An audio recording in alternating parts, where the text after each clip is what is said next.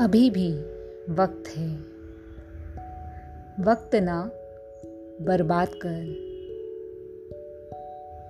खींच ले तीर कमान।